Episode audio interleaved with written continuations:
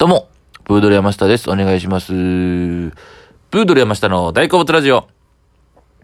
えー、コントが始まる、えー第2話を見たんですけど、えー、正直、あの第1話見て、なんか、その、もう正直言うと思ってたより僕は、あのあんまり、あんまりというか、すごい、なんですかね。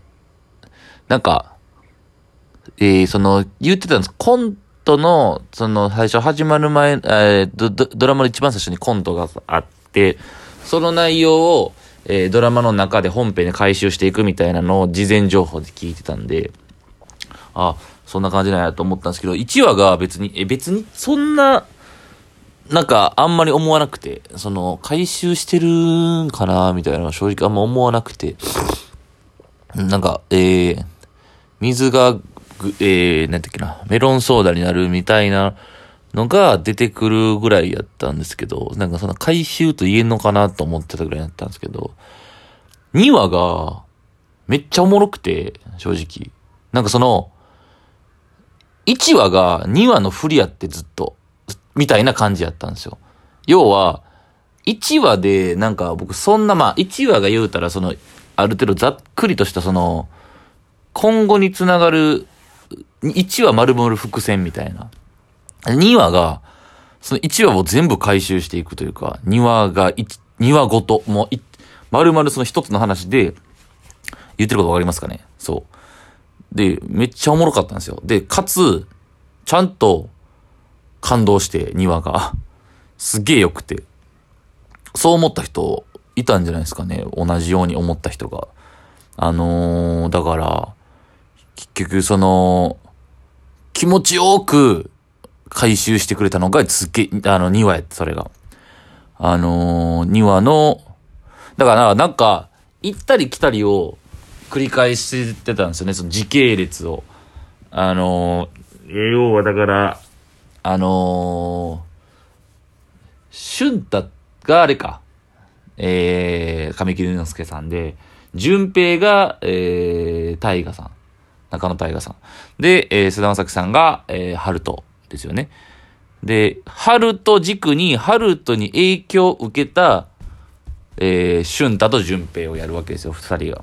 あの、それを、えー、か、学生時代に行ったりとか、えー、そう、だから、回想しながら、えー、最初は、前半が、2話の前半が俊太？じゃあ、ごめん、淳平か。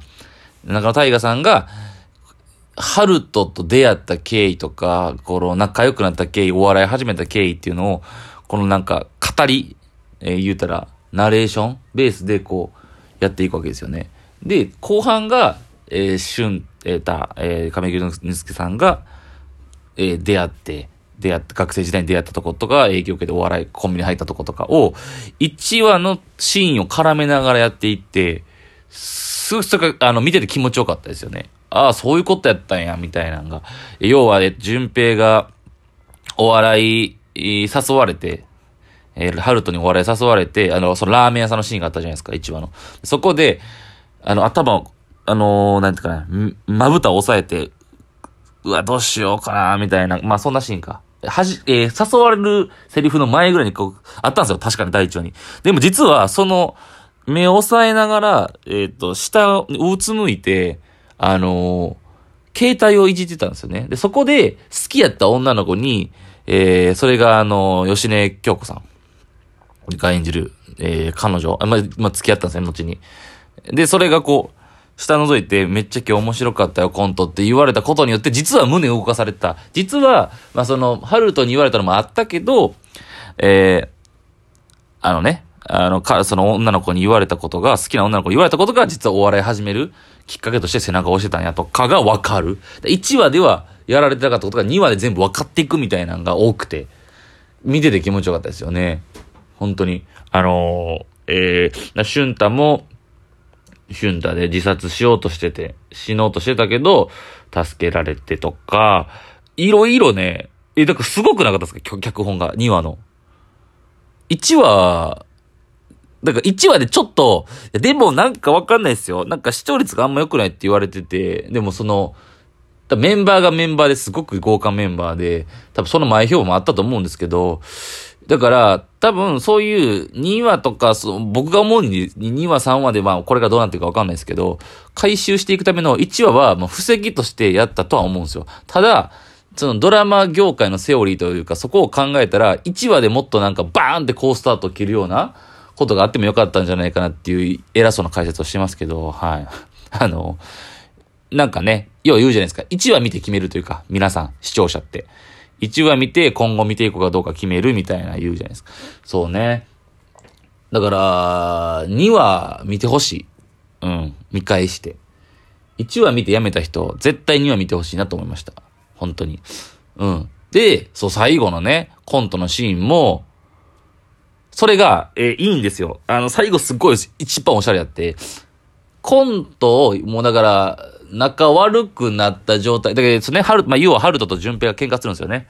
で、この喧嘩のきっかけも、要は高校時代に起きたことが、実はやっと分かってみたいな、この、あって。で、えー、で、最後、えー、コント、ライブ出て、コントして、そのコントをやる前の段階では、ハルトと順平はまだ仲悪いんですよ。ただ、コントのシーンをやらずに終わって、そのまま飲み会のシーンなんですよね。で、飲み会のシーンで、えー、えー、あの人、有村架純姉妹が、でね、あの、実際の姉妹じゃないですよ。あの、役の中でね。えー、と、たまたま居酒屋で出くわして5人で打ち上げみたいなことやるわけですね。そこでは、みんなね、めっちゃ仲いいんですよ。メンバーが。マクベス3人が。で、なんでこうなったんや。で、ほんで、えー、ライブであることが起きたんですよね。そのライブの途中で。ライブであんなことがあった。え、それで見に行ってなかったんですよ。有沼かすみさんは、その時は。んで、何が起きたんですかみたいな。それはまあ、ね、あれだよ。言えないよ。みたいな。ねまああれ、なんて言ったらいいんかなみたいな感じで、3人は濁すんすよね。その出来事、起きた出来事を。で、その後ドラマ本編でコントの最中に実際何が起きたかをやるんですけど、そこで見事に回収するんですよ。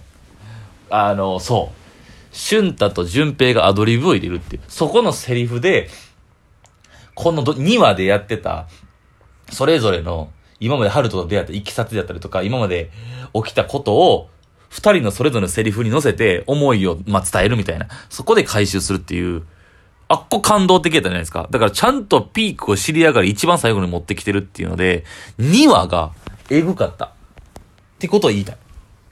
だから、1話見てやめた人多いと思うんですけど、まあ僕はそのヤフーの記事とかしか見てないですけど、ぜひ見てほしいですね、2話を。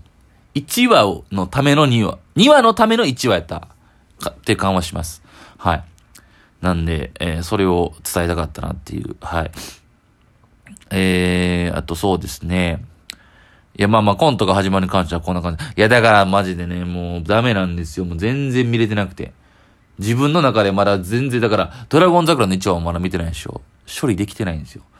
だから、ドラゴン桜、ええー、まあ、そのコントが始まる。で、大豆田十和子に関しては見てますもう言うて大豆田十和子の、ですからね、もう次、3話か。もうなんか追いつかへんな。見たいドラマが。で、なんか、話題になってるのが NHK の、えー、松坂桃李さん主演のドラマが、えぐ、えぐおもろいらしくて。うん、なんか、僕もだから、ツイッターを何人かの評論家の人をフォローしてて、ドラマであったり映画評論家の人を絶賛してましたね。松坂桃李さん、名前ちょっとタイトルわかんないんですけど、脚本家の人がすごい人なのかな？うん。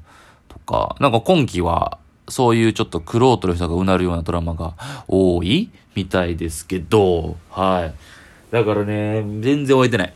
マーベルのファルコンウィンターソルジャーももう完結したんですけど、全然見れてなくて。あと何見れてないかな？そう。あ、星野源さんが、あのね、あのね、ドラマも見れてないわ。主題歌のドラマも。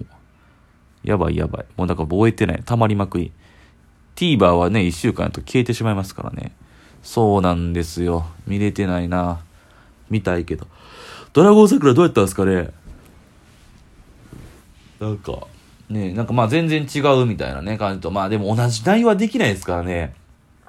で、軽くね、TVer でだから今公開されてるんですよ。で、前作というか、あの、第一シリーズ ?16 年前の、ほんまに豪華メンバーね、ヤマピー、長澤まさみとか出てたね、時の。でね、僕、いや、そうなんですよ。これで思ったことがあって、僕、第、第一話これで見てて、それのね。だから、えー、あれ、桜木えー、えー、どういう経緯だったのか全然忘れてて、その、なんでその学校に赴任したのかっていう。だからもう弁護士なんですよね、あの人ね。あのー、安部寛さん演じる桜木は。